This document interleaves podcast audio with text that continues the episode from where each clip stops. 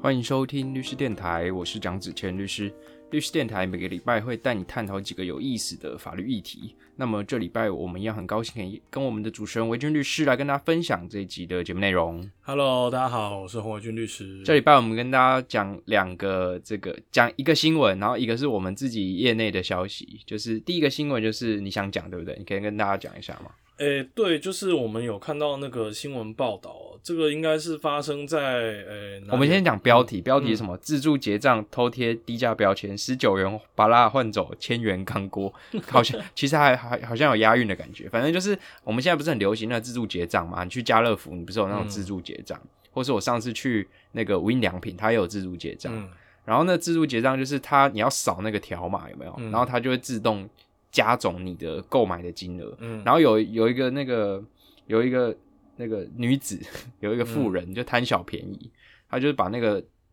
高价标签换成低价标签，嗯。她实际上是拿钢锅去扫，呃，拿钢锅去扫，但是钢锅上面的标签是拔辣的价格，对，嗯，就是这个是桃园的一位一位这个富人啊，那呃，他就我觉得也是蛮那个的，蛮蛮蛮机智的、啊，就是他就发现说，哎、我有一个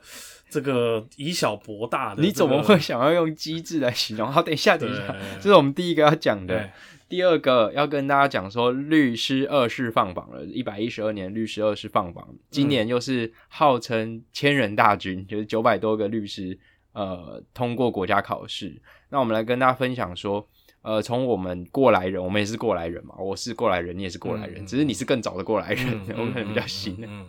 就是从律师的角度来看，我们给这个刚考上的人会有什么建议？然后我们自己就是已经在职业的律师，面对这么多就是就长江后浪推前浪这种后浪啊，我们自己要怎么应对？好了，对，对，这是我们第二个要跟大家分享。嗯那我们先讲第一个，他的那个案例事实是什么？好，诶、他的案件事实基本上就是哦，我们刚才有讲嘛，就是说在桃园呢，就是有位富人，那他就去大卖场，然后就发现说有这个自助结账，那他就突发奇想，而且好像不是一次，他其实好像就是已经试了好几次，就是他就会把低价的标签贴在高价的物品上去结账，去骗过那个机器。总共四次，对，然后第四次被抓了。对，就是他这次真的干的太夸张了吧，就是 把拔蜡的价钱贴在钢锅上，然后就带走了这个这个不锈钢的锅子啊，他真的是就是这个、呃反正就是因为因为店员会去清点嘛，那他们在盘点的时候发现哎、奇怪不太对，然后才让这件案件破。很机智吗？对，我觉得蛮你确定你要这样？主张吗？这是机智吗？我觉得蛮机智的，对，你你会用那个自助结账吗？会啊，就是其实现在越来越多了，就是就像你讲，我有在超市，然后迪卡侬，然后大创。呃，那个超市是指哪一家超市？那个美联社没有不是。什么什么咪呀咪呀卡那个那个我不会念，我知道，我知道你说的那个，对因为我在那个呃 Uber Eats 上面有看到，哎，家乐福也有，嗯，全联有吗？不太有印象，我也没印象，嗯难怪全联每次都大排长龙，请支支援收银。对对，因为这个基本上是就是节省人力啦。嗯那我看到大部分的是他们会派一个人在那边稍微盯一下，就是教教你怎么用，教你怎么用，那顺便监视你有没有干这种。是这样子吗？我觉得是啦，我我我自己觉得啦。你知道我最受不了什么吗？嗯我最受不了麦当劳每次都要我去用他们的自助点餐机，哦，因为他们的自助点餐机好像没办法把薯条去盐，就不符合我的需求、啊它不是可以克制化吗？是吗？应该可以吧？现在可以了，是不是？我不太确定，反正就是我每次都要嗯走到柜台，然后他们柜台的故意不站人，我绝对不是在说装进路上的麦当劳，哦，他柜台都不站人，然后他都会派一个人就站在那个那个自助自助点餐机旁边，嗯然后就教你说怎么用。可是我就不想啊，啊，你有你没有问他过说这个能不能去盐吗？好像没有，那 真是有够真是有够先入为主的。嗯保险律师也是这么的、嗯这么的有偏见，反正我真的很受不了那个自助点餐。但我有试过自助结账，我觉得蛮蛮方便的。对啊，对啊，对因为就是就是呃，虽然可能会稍微有点手忙脚乱啊，但是就是等于说呃，怎么讲？因为我觉得以业者来说是节省人力啦，那以消费者来说，其实就嗯，等于说你可以可以很明确的，而且可以很快速的去去做这件事，有点像类似自助加油啦。对啊，现在我想未来会越来越多，特别在那个 AI 的科技比较先进了之后，对，那没想到居然成为这个贪小便宜的人的这个对。的的的的一个一个利用的漏洞。那我想问一下，就是说像这种你说很很机智的这种偷换标签的这个行为啊，它在刑法上是不是会有成立诈欺罪的可能？我们等下再跟大家细讲。我们先讲一个大概很 rough 的概念，就是这是不是一个诈欺行嗯，我们必须说有可能，那但是它可能不是大家普遍认知的诈欺，有可能啦，不太确定哦。因为那个我们看到新闻是桃园地检署意用诈欺罪把它起诉，可是因为诈欺罪其实就呃有很多种不同的类型哦，就是一般大家认知的诈欺取财是一种，那当然也有其他的类型哦。我觉得我们可以稍微讨论一下到底是什么类型。好啊，嗯。我们先讲啊，诈欺取财跟诈欺得利，得到利益，嗯。诈欺得利跟诈欺取财，嗯。它的不同，它的差别在哪里？呃，基本上差别在于说共，我们先讲共同点，共同点是说都有一个所谓的施用诈术，就骗嘛，对，骗人，然后限于错误就是让你被骗，嗯，对，那再来就是接下来就是他们的区别哈，诈欺取财是交付财产，呃，我哎。你骗了我从银行领出来的钱，对，交付财产。好，那诈欺得利是得到一个不法的利益，不法的利益，对好，举例来说，可能哎、诶你没有得到东西，但是比如说我把一个，比如说价值只有五十块的石头，然后用用呃这样好像不太对，因为没有这样我会给你钱，所以这是取财。对对对对，这样不太对。我举例来说，嗯。好，就是你你骗我说你反正你就骗我，嗯然后我可能签了一张本票给你，这样这样你去做本票裁定算不算？这样好像也是取财，这样也是取财，这样也是取财好，得利没有得利，反正大得利不好不好对去不好想，不太好形容，但是基本上是等于说在抽象上就是呃，我去得到一个财产的利益，对，那但是可能你不涉及到东西的交付，对，这其实有点抽象，对，嗯啊，我之前啊，好有一种可能，有一种可能是就是就是比如说你你呃。不对，这搞搞不好也是取材。反正你给我一个东西，然后我跟你说这个东西很贱价，但是实际上很哦，好好好，我就以嗯今天这个新闻例子啊，我认为是得利啊。哦得利的原因就是因为这个钢锅如果要一千块，但是呢，你却只付给店家二十块钱的巴蜡钱，嗯那你剩下的这个九百八十块就是你获得的不法利益，嗯所以这个就叫做得利。嗯，因为钢锅不是二十块钱的东西啊，嗯钢锅是一千块钱的东西嘛，但是你却只花你只你却只付给店家二十块钱，你就获得那钢锅的所有权。嗯那基本上我认为是你是获得那所谓的九百八十块的利益。我跟你的想法比较不一样，我其实倾向认为说，我认为这个不是诈欺，对我认为啦，对对，我们可以讨论，因为我觉得就是我会比较偏向于之前有看过的学者的文章，就是说，因为我们一般讲诈欺取财或诈欺得利都是人对人对原则上啦，对啊，或者是当然有可能是公司对公司，但是实际上还是人嘛，对，但是因为这个东这个案件当中，它涉及到机器去读那个标签，那我觉得这种撕标签的行为，其实我会认为比较类似是呃侵占甚至是窃盗。我觉得啦，我觉得在太阳上会比较接近，反而不是诈欺。对，因为我觉得其实就是这个是学者的观点啊，就是说，因为其实机器它本身它就是很单纯的呃去执行你的城市的指令，对。那但是就是等于说，当然我们等下可以讲别的那个诈欺的类型哦，我们只是先现在先讲诈欺罪的一个大大的架构。那但我会觉得说，诈欺罪之所以要处罚，就是说有一个被害人去陷于错误了，然后他去交付财产了。可是今天我认为啦，就是主要他去骗这个机器，我认为不算是陷于错误，我觉得啦，就是实际上财产损失的是那个嘛，是公司嘛，公司。对，但是公司我觉得公司并没有陷于错误啊，对啊，我觉得啦，对。嗯，公司的机器没有，公司没有陷于错误，因为公是公司的机器对，公司的机器对上当，上当。我们不要说受骗，对我们说上当。对公司的机器去去，可是你说他执行指令有错吗？也没有错，因为他没有错，他真的是读了拔蜡的标签，然后对他读了秀出拔蜡的金额。哎、对对，所以其实我会觉得说，这跟传统的诈欺好像不太一样。对，然后我觉得，诶、你要说它是一个诈术，我觉得呃有很多值得讨论的地方啦。对对对，对就是你诈术到底是有没有扩张解释包含公司的那个机器啊？啊那你如果空方解释包含机器，你要处理问题，就是说机器它真的有被骗吗？嗯，它它确实是扫那个条码嘛？我我今天我就想到一个，其实我印象中也有看过实际的案例。这个案子会有一点像什么，你知道吗？他把一个高价的东西藏在低价里面，比如说我买一个一百两百块的那种便宜的包包，然后我把那个比如说有一只手表几千块的手表藏在里面，然后店员扫了那个之后就让我带出来。我觉得形式上会如果是你讲这个案例，我认为是窃盗。对啊，对啊，窃盗或是侵占嘛，你不会认为它是诈欺嘛？对啊，所以他其实我认为他只是用扫低价的标签的方式去骗一个高价的东西，所以他他花了二十块的成本去偷了那个钢锅嘛？对你你照你的说法是不是这样子？对，所以我认为这个能是不是共同诈欺，应该有可以攻防的空间。哎、有趣，嗯有趣，有趣。嗯我我我好像渐渐被你说服了，怎么会这样？因为很直观的想法就是说，啊，你去骗了那个机器，嗯你骗了那个机器这几个字，就是一般人会法法、嗯就是法律上的感情，就是说，你骗了，你怎么骗那个机器？但嗯实际上那个机器看起来好像没有被骗，对他就是他，你给他就是你喂他就是拔蜡标签，他就秀出拔蜡的价格。对，那看起来就是他只是透过这个手段，嗯然后把钢锅从店内带出来，嗯嗯所谓的那个破坏别人的持有、建立自己的持有的窃盗行为。对，好，我被你说服了。好，但是 但是讲完了之后，我们就要再讲呃特殊的窃盗类型。哦对，好就是我们知道的这个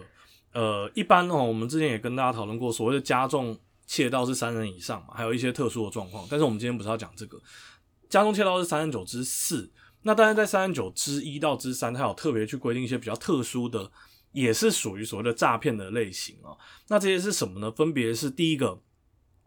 一样哈、就是这个有不法所有的意图呢，用不正方法哦，去从收费设备取得他人之物，ATM 吗？比较像是贩卖机。贩卖机、对比较像收费设备，贩卖机因为收对 ATM 是付款设备，对，自动付款。嗯，那那个收费设备就像是所谓的自动贩卖机。对，OK，那对，就是三三九之二，就是你讲的自动付款的设备。那三三九之三是呃用不正方法将虚位资料或不正指令输入电脑或相关设备，那去制作财产权的得上变更记录。这其实有一点类似像是那种骇客入侵，然后去去变造一个电磁记录的财产的行为。举例来说，嗯就是他可能侵入银行的端的系统，然后把你的存存，就是这户头的余额从一万块变一百万。嗯，对。那我觉得啦，其实可以讨论的应该是我们刚才讲的所谓的那个自动付款设备。ATM 呃不不，呃，应该说收费收费啦，收费设备，这算不算是从收费设备取得他人职务？哦，对，老实讲，我也觉得不太像，为何？为何？为何？我也觉得不太像。高见高见为何？对，因为因为就像我讲，他其实他立法者在脑中绘绘制的图像是一个贩卖机，对他基本上是说你去骗这个收费设备，然后让他把东西吐给你。对，可是我们今天这个不太算是，他是拿着东西去那边对他拿着。东西去结账，嘿，对。所以其实我觉得，我不知道，因为我们还没有看到详细的起诉书的内容，所以我们不知道他到底是用三三九条是普通的诈欺呢，还是三三九之一去骗这个收费设备。，OK，对，但是我觉得如果我是他的律师的话，我应该会往这个呃侵占或者是窃盗去打，因为为你会有加重诈欺，加重诈欺就是法定刑就变高了，哎对，没错，嗯，变一年以上七年以下了。对那普通诈普通窃盗罪就是五年以下有期徒刑。嗯，对对，所以我觉得这个蛮有趣的啊，也是一个呃案例可以提供给我们的听众来做参考。那特别是呃，也要提醒大家不要因为自动收费设备哼就有这样贪小便宜的行为。其实现在越来越多，像有一些 Seven 之类的，也有也有没有电源的 Seven，你有看过吗？哎、有听过没看过？在桃园高铁站就有。哦，你说无人店哦，对对对，对就就是你自己拿着设备去，然后自己拿着那个那个枪起来，自己 哔哔哔哔哔，哦然后然后自己自己去去去付钱。这个对于就是很不喜欢社交的人，其实是一个福音呢。对，然后那个 呃，新我们新北地方法院的那个，我知道我有对，那个地方地院，然后进去，然后右边那民事那是什么民事大楼啊？呃，法庭大楼，法庭大楼，嗯他那边就有自己做，就是如果你想要体验当那个一日的那个便利商店店员的话，你就可以去那边。然后你如果要买咖啡，你就是要自己拿冰块出来倒进去，然后再放、嗯放过去咖啡机，，对，然后按那个按钮，嗯，你就体验那个一日小七店员。对对对对，所以呢，其实就是就是再次也提醒这个我们的听众朋友哦，千万不要有贪小便宜的心态啦。对，好好的一样一样一样一样刷，当成真的有那个这个店员在看着你了。嗯，是是是，然后要需要借由那个外力的监视，应该还是有啦，或多或少。对啊，嗯所以你是不相信人性，对不对？就是对啊，而且你知道吗？像这种收费，就是这种他那种自助那个，基本上你不太能用现金。对你都是要用嗯现电子支付啊。对我猜是不是也是比较担心说，如果用现金的话，搞不好会有这个呃，比如说未必啊，或者是其实找主要是找应该是找钱麻烦啊。对啊，对啊，找钱很麻烦，都忙电子支付。对，都电子支付。嗯，对我上次去无印良品买了一双帆布鞋，好像就是用那个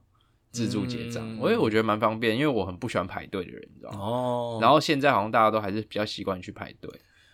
他好像，我觉得好像这样也会比较省空间，不知道会不会，就是这种自助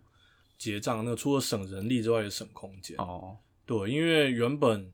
呃柜员可能他要有一个长长的柜台嘛，对，那他现在基本上只要有一个台子，然后放两边，就是一个地方是给你去去刷哦条码，一个地方就是你就刷完东西对放着啊，装了袋子就走。你想那机器就是人啊，那个机器是可以站在台上的，所以另外一边就不用站人了。哦，对啊，所以真的是蛮方便的一个发明啊。对啊，嗯可是很多人就要失业啦，就是那个全联店员可能快要失业了之类的。哦，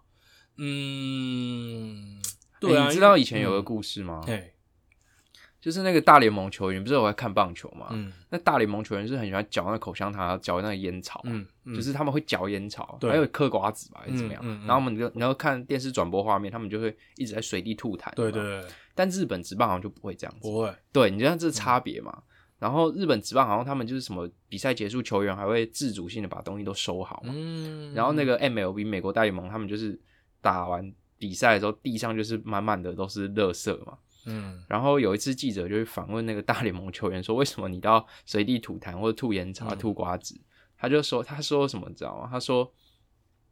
因为这样子我才能够创造工作机会，就是创造那个清洁工的工作机会。看我一听之下，我就觉得嘿，他蛮有道理的嘿。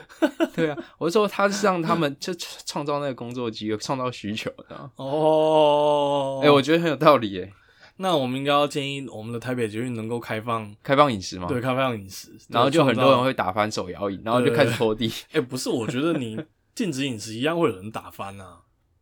哎、我会觉得禁止喝水很不人道哎、对啊，我有时候会想喝哎、对啊，很渴哎、啊如果夏天很热哎、如果我从中正纪念堂搭到那个大平林站，新店区公所站很远呢、嗯，啊，嗯。如果很热想喝水怎么办？对啊，而且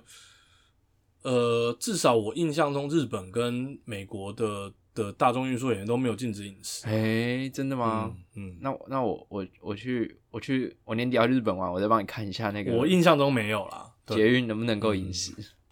但是台北捷运好像因为这样子就变成世界上最干净的捷运。确实啦，我去那个纽约，不过我觉得这跟禁止饮食就没有关系，就是纽约地铁超可怕，听说很臭，超臭，都是尿骚味。真的假的？嗯，真的呃扑鼻而来。对，听说巴黎好像也差不多，就是因为已经是很多年的没有，那个是浪漫。哦，那是浪漫，是浪漫哦浪漫浪漫啊，浪漫美国就是自由，美国自由，对啊，巴黎浪漫，对对对对对。哦，OK，北捷还是不要开放饮食啊，不然开始有人在捷运上嚼槟榔，哦，对啊嗯嗯，就看到地板上红红的，哦，可是这样不就创造清洁工的工作机会吗？还是我收回，哦没有啦，开玩笑的啊、反正就是我们就第一个新闻就是从那个偷撕标偷换标签去嗯讨论说这到底是诈欺还是窃盗啊。对，我们先跟大家预告一下，好不好？就是我们下礼拜跟大家讲一下，因为快要选举，嗯跟大家分享一下说选举不是很常会就是发那个什么双主菜便当嘛。嗯，还有最近那个徐巧芯不是好像被搜索还是什么？对，然后还有他发什？么什么寿桃或者什么还是什么的忘记了。他就发了一个被、嗯被那个剪掉认定超过三十块的东西，然后就被认认为是那个贿选。嗯嗯嗯嗯嗯，然后我们下礼拜跟大家分享一下好了，因为有一些东西是不在那个，就是那个那个时候是法务部嘛，嗯我也说这个是因为选举造势产生的一些必要的服务，对，它就不算是贿选，嗯它不受那个三十块的限制啊。这个我们研究一下，下礼拜跟大家分享，因为这个是我有那个听众敲碗的，嗯哦，对啊。然后你知道还有听众说什么吗？他说希望我们一个礼拜录两集，我就说。你要把我们超死啊！我们一个礼拜抓一个小时都已经快要那个爆炸如果如果我们有干爹的话，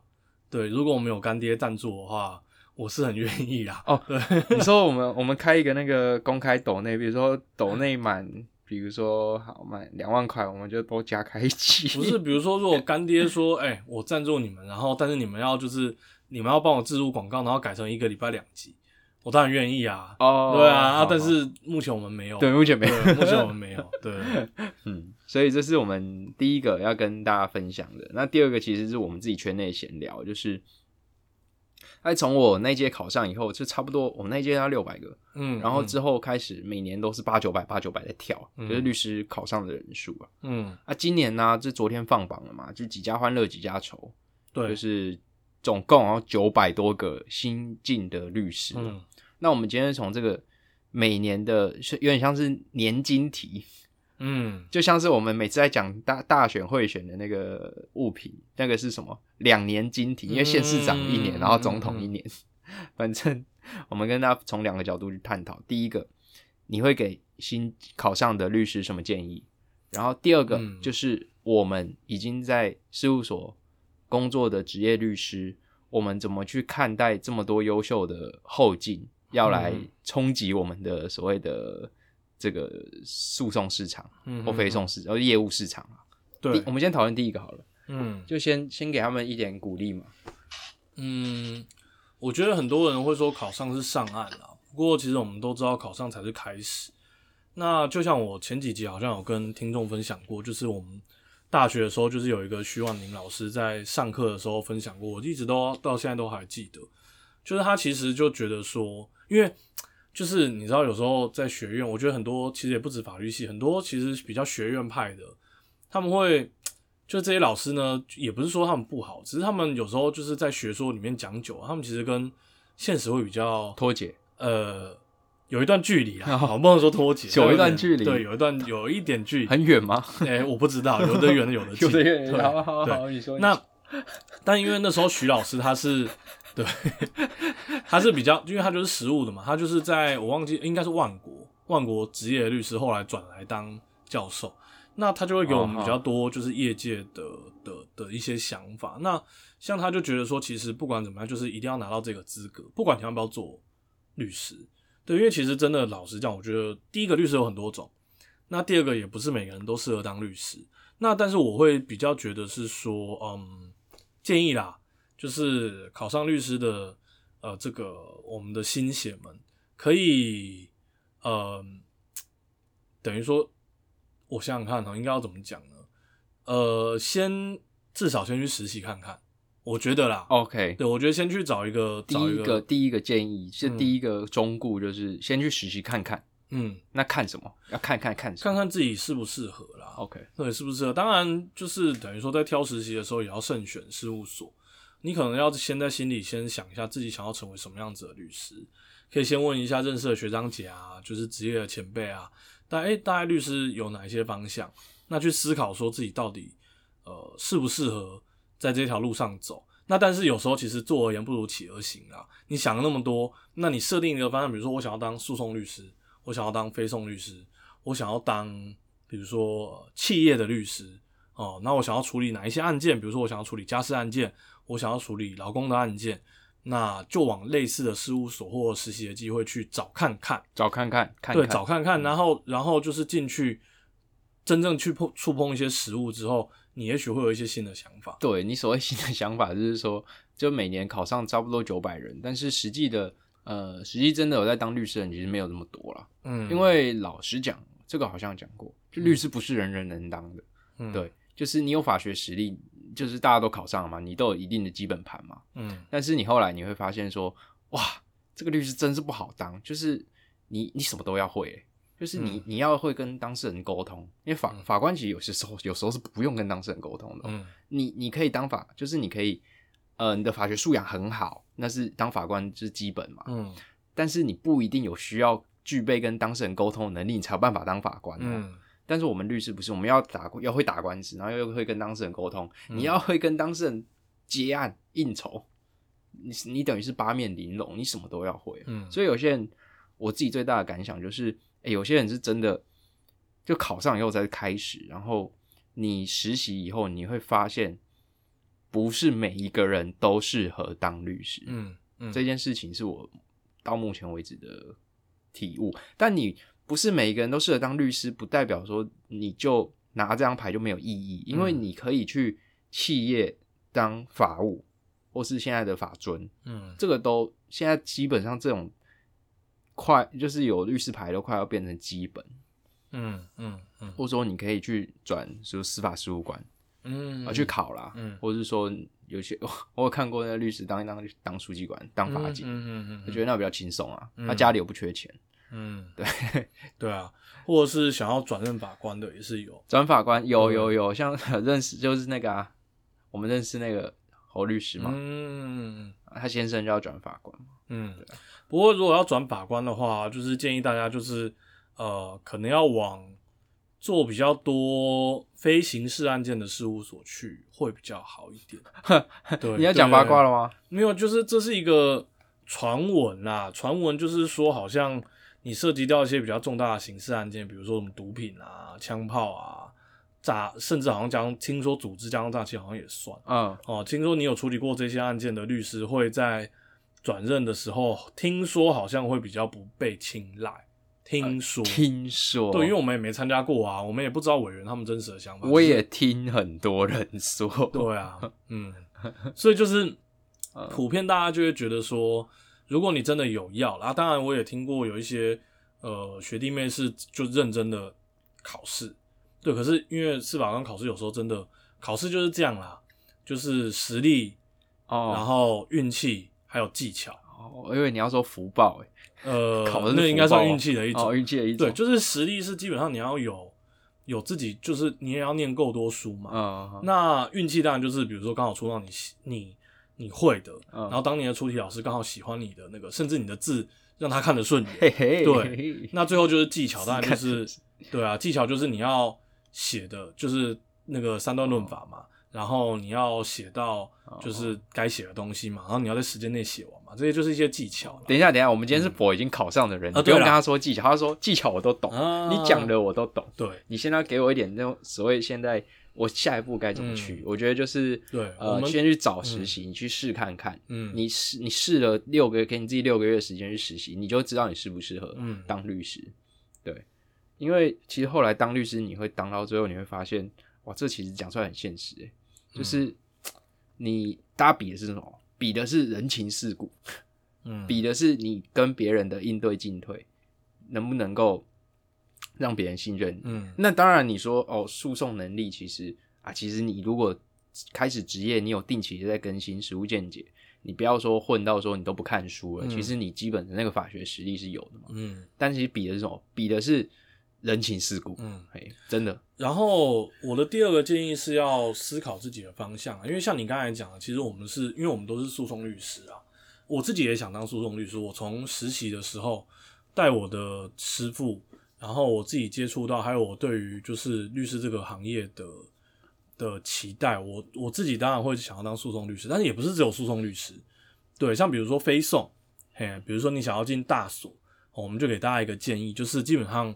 大所的话呢，LLM 是基本基啊，基本现在里面，你的以前是第二外语或者第三外语，然后英文、日文你有就好，嗯。很好。但现在连你不只要会英文，你还要去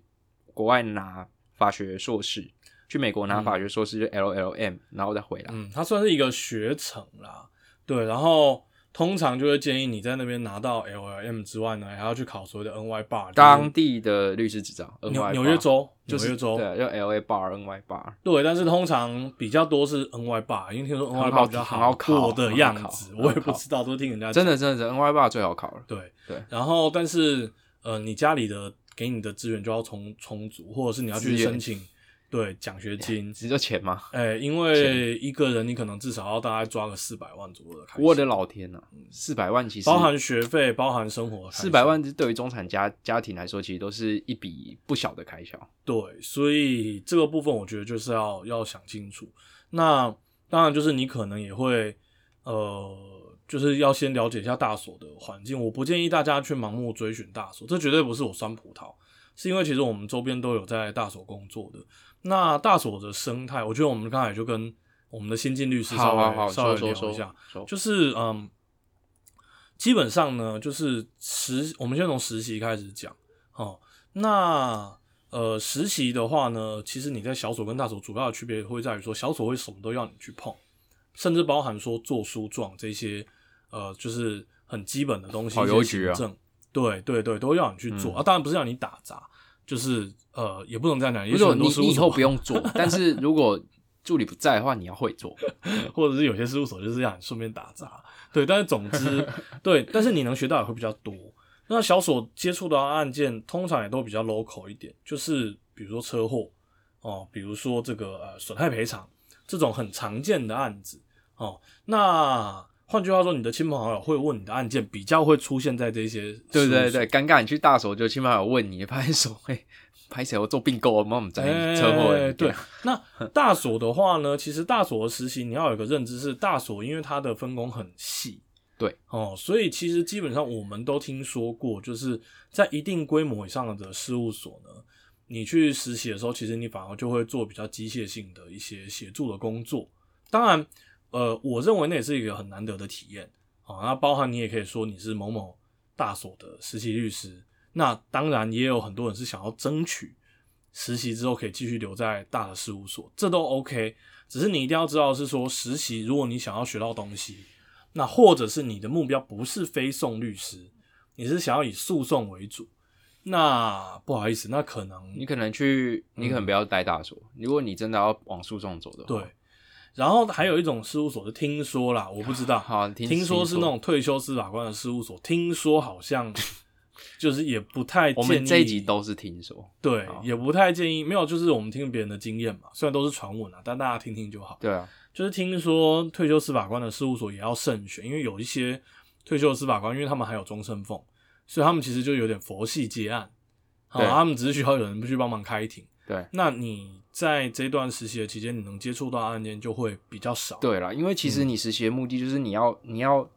看多看，然后多学嘛。多学，就至少要有人愿意教你。对对啊，你在大所当然说它会有一个制度，但你就很像是一个庞大的那个机器里面的小螺丝钉，嗯，你做的事情可能是你说很机械性的、很很范围很小的。嗯那如果在中小所，它的好处就是说，你等于校长你要兼撞钟了，嗯就是你什么都要会。对那这个东西是有助于你后来，如果是各位是以自以自己独立职业为目标，嗯自己开事务所为目标的话，嗯那去中小所我认为比较好。嗯因为我也是听说的，就大所待久脚会麻了，脚麻会跑不掉，因为嗯你太习惯有人帮你服务了。嗯就你一开始就进大所，你不会去被撞还是什么的，你不会去跑邮局，然后你出来你是不会啊。对啊，如果你要自己出来做职业的话，那你久了你就嗯脚麻了，你知道吗？然后像我们像我这种不安分子，就是实在是不适合去大所，因为那个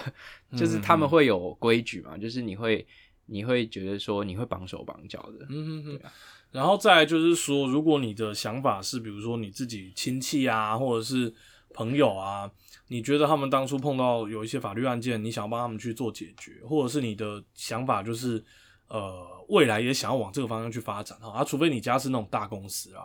不然的话，你去大所，你可能没有办法去处理你的亲友的案子，你就必须要转借给别人，因为大所的收费通常就是不是你一般的民众不是一般的人可以负担得起的。对对，那就是都是他们都是以所嗯谓的，比如说上市贵公司或甚至是跨国企业为为服务的目标。对那处理到的东西也就会比较不一样，像呃子谦刚才讲的，比如说并购啊，然后比如说一些呃这个像是这种经营权的纠纷啊之类的。，对，哎，就是他们会比较常处理到这一块。嗯，对这个看个人的选择，然后我觉得要看个性。嗯，我我觉得个性还就是对。蛮重要的。对所以其实我觉得第二第一个是你要先去找实习，然后第二个是你要思考你的路。那可能很多人就会觉得说，哎、那为什么我不能先思考再找实习？因为我认为其实有时候其实不见得你会立刻找到你想要的，或者是说你其实你要真正先进到这个业界，你才会有办法去好好的思考自己到底想要的是什么。去感受它，对，不要只是去听。对对对对对，所以我会觉得说，无论如何就是先找实习，而且对，实习不过听说现在好像没有太难找，对啊，好像其实也蛮多实习现在很好找吗？诶、好像嗯我不知道诶、反正就是就是大家就多多听多看啦，对。哦，多找实习，然后在实习的期间就是呃好好的去想清楚自己的 路，对，那最后当然就是可能你就要思考一下自己未来的职涯了，对，对，那呃就是当然这也包含在第二部分里面了，嗯只是你就要下一个决定嘛，然后下一个决定是说你要往哪一个方向去去发展，那会比较建议说有一些案件的类型啊，有一些案件的类型就是比如说举例来说，像是那个白领犯罪哦，那他们就会只有或者行政诉讼，那真的就只有一些特定的事务所在做处理哦，所以你如果想要去未来去做这种案件的话，你可能就要选择在这些事务所来做发展。哦，那当然我们就讲一下事务所的律师的职涯规划，我认为大概就几个啦。第一个，你自己要开锁，对。那第二个，你要成为事务所的合伙人，自己要开锁的，特别是 for 那个双北以外的人哦、嗯，这个嗯这个你你如果以后你是要荣归故里的话，你可能要想一下，你要自己自己开锁，因为中南部可没有这种大锁，嗯嗯嗯，对，只有双北有。对，然后第三个就是呃飞送转，哎、第二个是什么？第二个是那个啦合伙人哦，事务所在事务所一路干干干干干到合当到合伙人哦。啊，第三个就是转往公司去做飞送，对，然后第四个就是转任啊，就当公司法务，然后第四个就转司法官。嗯，转司法官，大致上应该以这几个为主啊。你要另再另外就是转换跑道，转换到比较大，那个我就先不讲。好，那呃，大概这几个，那你就要去思考说，哎、你不只是实习，哎、你可能实习完了，那实习完了之后，那你要未来往哪一个方向去做发展，你就要好好思考一下。因为你如果是要往这个呃所谓的事务所合伙人的话，当然你要挑一间好的事务所。嗯，比如说是甚至是大所，挑一间老板有开放合伙，这个是这个是前提条件吧？对啊，也有一些老板会都跟你说要合伙，但是可能也没有把权利放出来，这个你要自己去去辨认一下。对那当然也给大家一个建议啦，就是说我听说啦，好，听说听说在大所里面的合伙人的竞争就会比较激烈啦，这你要有大家要自己有心理准备。对，那就是等于说，你如果是想要在大手慢慢往上干，干到合伙人的话呢，就会比较辛苦。你要预计你要有很长一段时间，这十五十五年吗？十到十五年。不，这就不，我就不知道，这个不知道对对对对对。那也给大家一个基本的的观念啦，就是说律师的呃这个这个这个收入的来源哦。那因为你如果自己开事务所，当然了，你前期受雇实习就是拿死薪水嘛，这当然不用讲。好，那但是你可以在去找事务所的过程当中，去主要是受雇啦，可能就不是实习了，去确认一下事务所对于自接案的一些规范还有比例。你自是不是己啊就是自己的案子有跟事务所分奖金嘛？对，呃，事务所是怎么处理的？哦，这个要稍微了解一下，因为其实我觉得处理的也是五花五花八门，对，有抽成的，有直接算什么用绩效算奖金的之类的，不区分自己的案件、事务所案件用绩效来算奖金的，其实都有。这个你要自己去理解一下，那看自己能不能接受。好、那呃，再来就是说，如果是这个呃，比如说你要往这个这个这个大所的话呢，大所的这个律师的收入比例，其实主要会来自你处理的案件。哦，那而且大所会比较多那种，就是关于所谓的非送，就是契约的审阅跟撰拟，那个学起来其实也蛮费工。嗯，其实说说到头来，律师的 KPI 就是业绩，诶，嗯。讲的讲的比较露骨一点啦。嗯。还有我们不要跟大家就是说这啊是怎么样的，嗯嗯讲的很很很现实或露骨，不管是在大所或是什么事务所，就都一样，就是就是你有你的薪资奖金，很大原因是来自于你的客户能够对事务所贡献多少的嗯，价值。嗯嗯嗯 OK，所以如果你有看过那个美剧啊，美剧那个 Suits，就他们会互相抢客户，有没有？嗯，那么就是就是为了要去升合伙人，或是怎么样？对，对，那这个是我们第一部分要给新进律师的建议。那就回过来我们这边啦，就是你你就是每年看到这么多律师的，就是新进律师这样子要进来，就是跟我们一起，对于我们讲好听点，对于诉讼的这个市场的促进。嗯，但坏处就是说，就是会来分你的所谓的诉讼市场的业务的总量。这是对对于你职业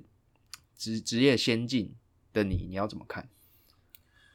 我自己觉得啦，其实你单纯从数字上来看，你当然会觉得很担心，因为每年就是就是又多了这么多人要来抢你的饭碗。对对，那但是我觉得其实，嗯，我认为啦，因为你会希望整个市场在做良性的竞争啦。对，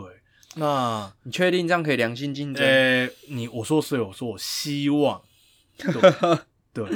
因为。你看哦，就是我觉得你要想哦，就是当然律师主要会有一个比较大的问题，会在于说，就是律师没有实际的退休的限制，所以很多老律师他还是还是继续在做。对，那可是实际上就是我认为啦，就像比如说工程师或什么的，他们也没有在意说一年有几个毕业生要要那个啊。其实大家就是我跟你说，其实就是我认为啦，就是要卡位，就是卡位。嗯，你的卡位论，请说。呃，像我那时候，其实，在毕业之前，我有一个学长就跟我说，现在学长好像也在比较大的事务所了，我有点忘记，就是为什么我会读研究所，其实主要就是除了那时候想要呃严兵役考国考之外，就是他跟我说，因为律师多了，所以你要想想看，就是你跟别的律师有什么不一样，我才会去，这是我去读研究所的其中一个考量的因素。对，那我的意思是说，其实就跟比如说一年电机系有也。应该也不止九百个毕业生，嗯，对，全台湾不止九百个毕业生。可是电机系的的毕业生，他想要抢进好的公司工作的位置就在那边。对，那我认为律师其实也是一样。那不见得这个所谓的好的位置是一个好的事务所的职缺，我认为是一个就是等于说你可以好好的接接案子、做案子、养人脉这样子的一个一个位置，它其实就在那边。那我认为其实如果我们好好做的话，就是我们就把位置卡好。我们就把位置卡好，我们就不用怕这些新律师来竞争。OK，嗯，我觉得有一个问题啊，这个这个是我我们刚刚在预在录音之前我跟你聊，就是这个律师的招揽业务的市场资讯的不对等，这个是怎么说？就是比如说我们一般去看医生啊，你可能会去打听说，哎，哪个律师医术比较高明，或是怎么样的嘛？但是你在实际让他动刀，或是跟他看诊之前，其实你是真的是没办法从外观上去判断这个律师的好坏。嗯，你可以说这律师看起来很专业，或者说他长得很帅，不管反正就是很很多人就是这样在挑医生的嘛。嗯，就是看起来所谓看起来很专业，这个是在你实际跟他呃，比如说他在跟你会诊的看诊的时候，你是才有办法去窥之一二的嘛。嗯，那在接触到。这个医生本人之前，你是很难去判断说这个医生的好坏。就回到律师，其实律师也是一样，就是你在接触这个律师之前，或甚至我认为在一个小时的咨询的这个期间内，你都其实都看不出来这个律师他到底能不能够去 handle 你的案子。那 那这件事要到什么时候知道呢？到你实际上把案子交给他的时候才会知道。那如果他办得好，那你就会变成他的回头客嘛。因为你可能之后身边亲朋好友案子，你就会 pass 给他嘛。嗯，啊，如果办的不好呢，啊，你案子就砸啦。你懂我意思吗？就是现在的问题就在于说，这个其实各行各业都有，只是我们律师看会比较严重一点，就是说招揽业务招揽市场的不对等，会导致你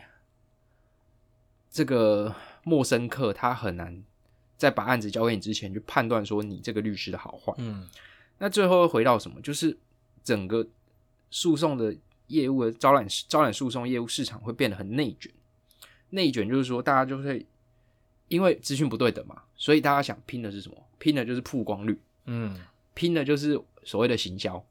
就是现在很多律师开始拍，说我们上之前不是开玩笑说再再不济我们就去拍抖音嘛。对，现在很多律师在拍抖音了，或者说你要打广告，或是我们昨天就是想到一个很好很好很很。有趣的招揽业务的方式，我们先做之后有机会跟大家分享，或者说，就像其实我们现在也是在做一样的事情。嗯，我们在做的是什么？哦，我们在分享法律知识，我们是 for free 的。对，但你听久，你可能觉得哦，我们两个就是平常在谈吐是看起来是值得信赖，但你可能会希望说，你有案子的话，可以把可以交到我们手上去处理嘛，嗯。因为这也是一种招揽业务的方式啊，这不会演就是这样子嘛。那现在就是等于说，律师你的呃行销能力会取呃，你的案件量会取决于你对外行销能力，但这个是基本的。当然说你的根还是说你的本身的职业的专业度，你办案的专业度，嗯。或是案件诉讼结果最后怎么样，好嗯。坏，会决定说这个陌生客会不会变成你的所谓的回头客。嗯，那你说律师人多是怎么样？就大家会去抢那个陌生客，嗯嗯对那个陌生客大家会一直抢。嗯，那当然说这个比较不会去影响到我们现在既有的客户嘛，因为可能这个客户给我们办过，他对我们有信任基础了。那这个这个这个 base base base 那个基本资料 basic 就在这边，这个基础就在这边。嗯啊，我昨天就是我们自己有在讨论，就是有一个趋势啊，我们就是我们在预言十年后了，我们在这边发一个那个 manis manifesto，就是发一个宣言。我跟大家说，以后那个大型的事务所会一直持续大下去，因为他们就是只有他们有能力去接那种跨国的外商公司，嗯，比如说他要在台湾落地，他要在台湾就是创公司，或者说在台湾设分公司，什么都嗯。一定得是由理律、国际通商，或是那个或是什么理律、国际通商，呃万万万国比较礼少，遇国际通商，呃，对啦，比较大的、比较知名的大的，应该就这几啊，那个是那个也算吧，那个、那个、那个，呃，忘记了，现在突然想不起来那个那个名字叫什么？？大所大所就是那几家嘛，对，反正就是嗯大型的事务所还是会去承揽那些跨国并购的案子，那种那种案子你是你没有五十个律师的事务所，基本上你是吃不下来的。嗯这个很老实要跟大家讲。呃，举例来说，像有则法律事务所，我记得他们有二十五个律师啊，他们就是可以去承办那种对日的契约、非嗯嗯讼业务。嗯那到那个程度就可以了。但是你在二十五人以下，他们在台北算中型事务所，二十五人以下的事务所，中小型的、小型的，你只能去做传统诉讼。嗯传统诉讼的陌生客就回到我刚刚说的，会非常嗯内卷，大家花招百出，然后去去拉客，嗯去做业务。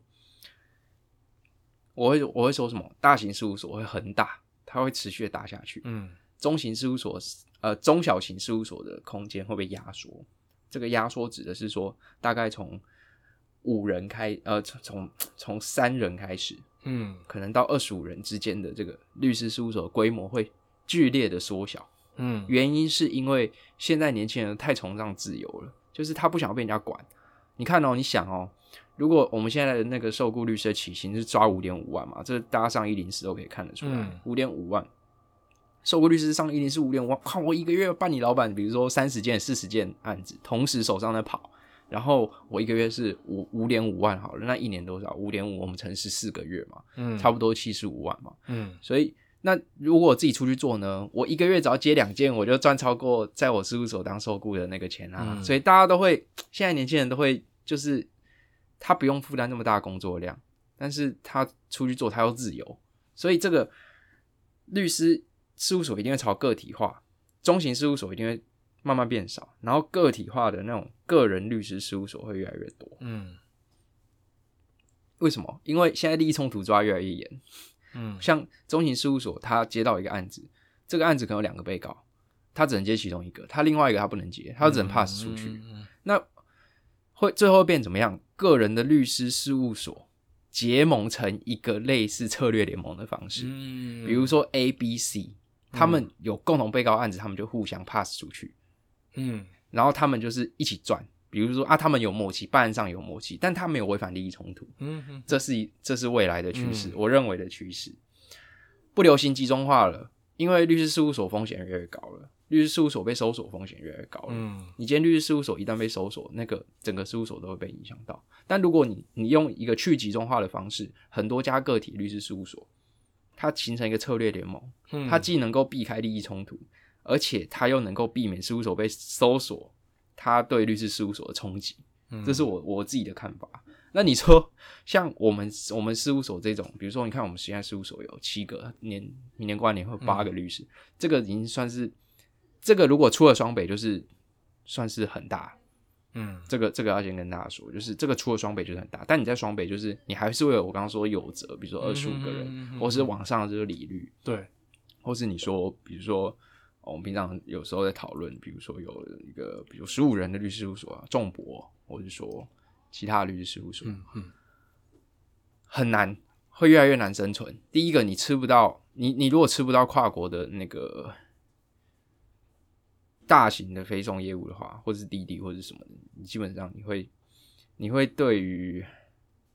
事务所要去做那，因为你一旦不做，你一旦完全没有，你要想办法去切入那一块就会很困难。这是中型事务所要我们中中小型事务所要转型的，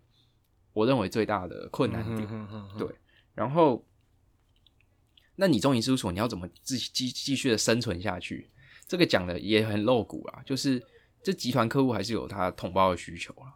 那你要想办法，中型事务所要想办法居于一个就是同胞的角度去分配案子给那些配合的，比如说个体的律师事务所。嗯，对那你就是可以从中去获利嘛，这是第一个嘛。然后第二个就是说，呃，中型事务所在成本比较高的事实，但是它在报价上它必然会有优势。它的优势在于说，嗯，你事务所可以有三个，然后彼此都很有默契的律师，可以同时帮你处理一个案子。所以中型事务所还是偶尔可以吃到大型的案件，嗯但缺点就是中型事务所它没办法接有利益冲突的案子，然后再加上说它成本其实不低。对，比如说我举例来说好了，个人律师事务所有什么成本？他一个月就是一万块买一个位置，然后还有助理帮他收发文，只是说他要自己跑邮局，嗯，他要自己备装。那他一年成本是多少？差不多十二到十五万诶、对啊，对，可是你看，比如说好了，你在双北你要租一个，比如说办公室，你一个月租金就是八万诶、对，一个月，然后你只要请一个助理，你知道单独请一个助理加一个受雇，一年的成本我算过，差不多就是一百六十万，嗯含水电、人事、租金、位置的成本嘛。你还要帮他报劳健保，嗯你请人的费那个成本就急剧的增加，就变一百六十万。嗯这是我认为中型事务所，唉，比较难生存的地方啊。但是我认为中型事务所还是可以突破的点，就是嗯他要想办法去再往上走。再往上走，你有几个做法？你要培养，你要想办法去用固定的模式去培养，能够把传统民刑事案件处理很好的律师。嗯要有一套教育模训练模式去把这些人训练出来。那你让你原本的这些律师可以再更往上走，去接那些我刚刚说的那些大型的非讼的业务。那这个事务所就变成一个很明确的金字塔战斗单位，嗯底下的人你是可以负责去开庭的，因为我们律师最大的就是资产就是时间嘛，哦，负责去开庭。嗯但是更高阶的律师就是资深的律师，就是啊，他可能负责去开庭，但他负责去接案子，他要负责去，他要负责去，比如说去切入其他这个诉讼类型的业务。对，嗯这个这个是我认为说，这个是中型事务所的生存之道啦。我昨天想了很久啦，因为我昨天你知道长江后浪推前浪，那个前浪总是要有点危机意识嘛，所以我就昨天就开始在想这件事情。对我觉得其实，但是你刚才讲了很多东西，其实是因为你刑你刑案比较多啦。我刚刚一直在想的其实是民事案件的那个，因为我觉得我可以跟我就简单跟大家时间关系，我就简单跟大家分享一下。对对对，因为我觉得呃，也刚好你是要给新进律师那个嘛，你刚才讲的东西，新进律师搞不好会他听不懂吧？他他没有啦，但是我觉得他们会想的想的这么他听得懂。等他有一天要出来有一天啊老板，的对对对对。那我要讲的是说，我跟大家分享啊，因为我觉得其实台湾哈，呃，出乎意料的，我觉得很多律师的案件的来源其实还是口耳相传，其实还是人家推荐、人家介绍。其实即使是在网络时代，我觉得很多都是这样。那未来我们要面临的，其实是我认同啦。其实基本上你讲的方向我认同，当然就是就是呃，有一些是刑事案件的部分，民事案件的部分，其实我也在想，这我也还没想通。但是我是觉得说，其实个体户多了，未来的挑战一定会是说，我觉得价格的竞争上会免不了会有所谓的削价竞争的部分。那可是有一些案件真的就是，呃，事务所有一定规模才能吃得起来。那所以未来其实中型、中小型事务所的挑战应该是在大所大案，然后一些游离的案件会被个体律师用低价去抢走的状况之下，那我们的生存空间在哪里？对我其实是会觉得在那个啦，我我会觉得在企业啦，就是等于说要我们要更积极的去跟企业来做一些一些结盟，因为企业其实才会衍生出一些相关的民民事案件。那有时候这个业界，这个业界你的名声传出去，比如说，哎、你很会处理哪一块的民事案件？举例来说，可能跟海商有关，那可能就打进这个圈子，那就会有比较多案件过来。嗯，我觉得啦，不过这个很多东西都是，其实也是看一些时时运啦。我们我们来五年后来看看这一集，然后看我们讲的有没有中。对啊，对啊，就是大者很大，然后